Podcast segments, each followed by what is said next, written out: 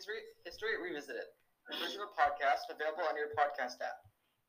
Today is Tuesday, June 8th, 2021. I'm Robbie Marinaga, and today we plan to delve into the Caledonia Indigenous protests. Understand the issue behind the protests, speaking to Radhan Farajade Ahari, who is an expert on this topic. Radhan, good morning. Thank you for being here. So, Radhan, could you give us some background information on this complex issue? Robbie, thank you for having me on your program. I think this, it is really important that we start on a day almost 240 years ago, even before Canada was created.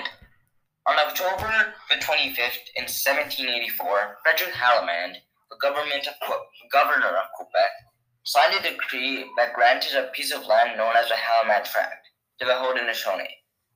It was given to the Six Nations in compensation for their alliance with British forces during the American Revolution. I studied the words of the proclamation itself. It's, it essentially says says that the Queen was pleased with the efforts of the Mohawk and the Six Nations people to make up for the long land lost in the American territory. They gave them ownership of the Haldimand Tract, and which them and their prosperity are to enjoy forever. So, what happened afterwards that started leading to this conflict? Is there anything that someone said or a piece of legislation that was important? I think I was start with a number of treaties. The number of treaties were between the Canadian government and the First Nations people living between Lake Superior and the Rocky Mountains. Between 1860 and 1923, a total of 66 treaties were signed with the First Nation for several reasons. The Canadian government used these treaties to resolve land claims before colonizing and settling into the Northwest Territories. There's a lot of controversy about how the Canadian government and the First Nations interpreted these treaties. First Nations perceived these treaties as receiving reserved land to live on, a lump sum payment, year, yearly payments, hunting and fishing rights, and schools. But the Canadian government was using these treaties to start colonizing before the India, Indian Act was put in place. So the number of treaties helped start this conflict because they were interpreted differently by the government the Six Nations people. What about the Indian Act? What did the Indian Act do to the First Nations that helped start this conflict? In 1876, the Government of Canada passed the Indian Act. The act was to have power to govern the First Nations and their land. The Indian Act was used to assimilate the First Nations people into Euro Canadian culture. The First Nations were isolated and their reserves were slowly assimilated. The Indian Act was treated First Nations as wards of the government, whose lives needed to be controlled. The number of treaties and the Indian Act opposed and undid the Haldimand Proclamation. Really? I didn't know that before. Happened to the indigenous people because of these treaties and acts? What happened to their land and living conditions? Over the years, the First Nations have argued against the government who owns the land. First Nations are struggling to preserve their culture and race while fighting against government colonization. The Six Nations land has already shrunk down to less than 5% of what it originally was, and the Six Nations are not ready to let the rest be taken from them.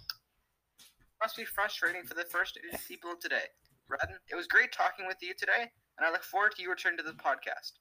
For any of the listeners wish to hear more from Radhan, look at our website for the full interview. Next guest today is Eric Zhao. Eric Zhao has his PhD in the study of community policing. Eric, can you talk about the protests and the relationship between the Six Nations and the police?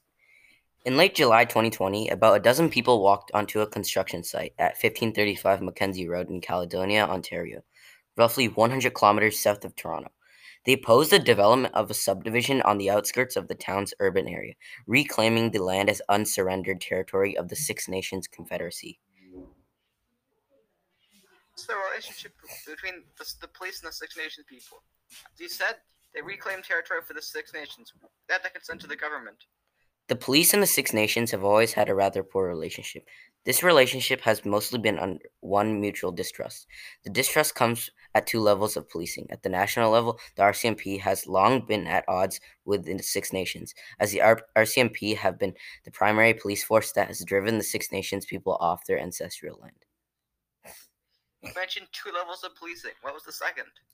The other level of policing that has affected the Six Nations was the OPP. The OPP are also not trusted by the Six Nation communities, and this was not helped by one recent particularly important incident. The Ipperwash Crisis. The Ipperwash Crisis occurred on September 4th, 1995. On that day, Six Nations people were protesting and refused to leave the land in Ipperwash Provincial Park. The OPP, partly because of the, the statements of the Premier of Ontario, Mike Harris, decided to use force to remove the Six Nations people.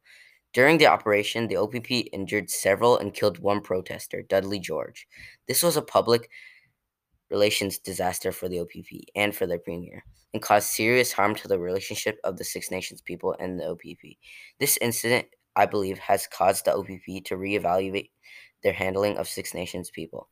Even if politicians or the courts order the removal of Six Nations protesters, the OPP has the right to choose when and how to enforce the laws and have effectively decided to not get involved with situations involving Six Nation protests. Viewer, that's wonderful insight for our listeners and brings our session to a close. Eric, I look forward to having you back on the podcast. Thank you, Robbie. Keep listening to History Revisited. We publish every Tuesday, so please join us in a week for our next episode. Reminder that we also publish our podcasts on YouTube, and if you're new to our podcast, I'd encourage you to check out all of our previous episodes. So you know, you can find us on Spotify by the name History Revisited. A great day, and see you all next week.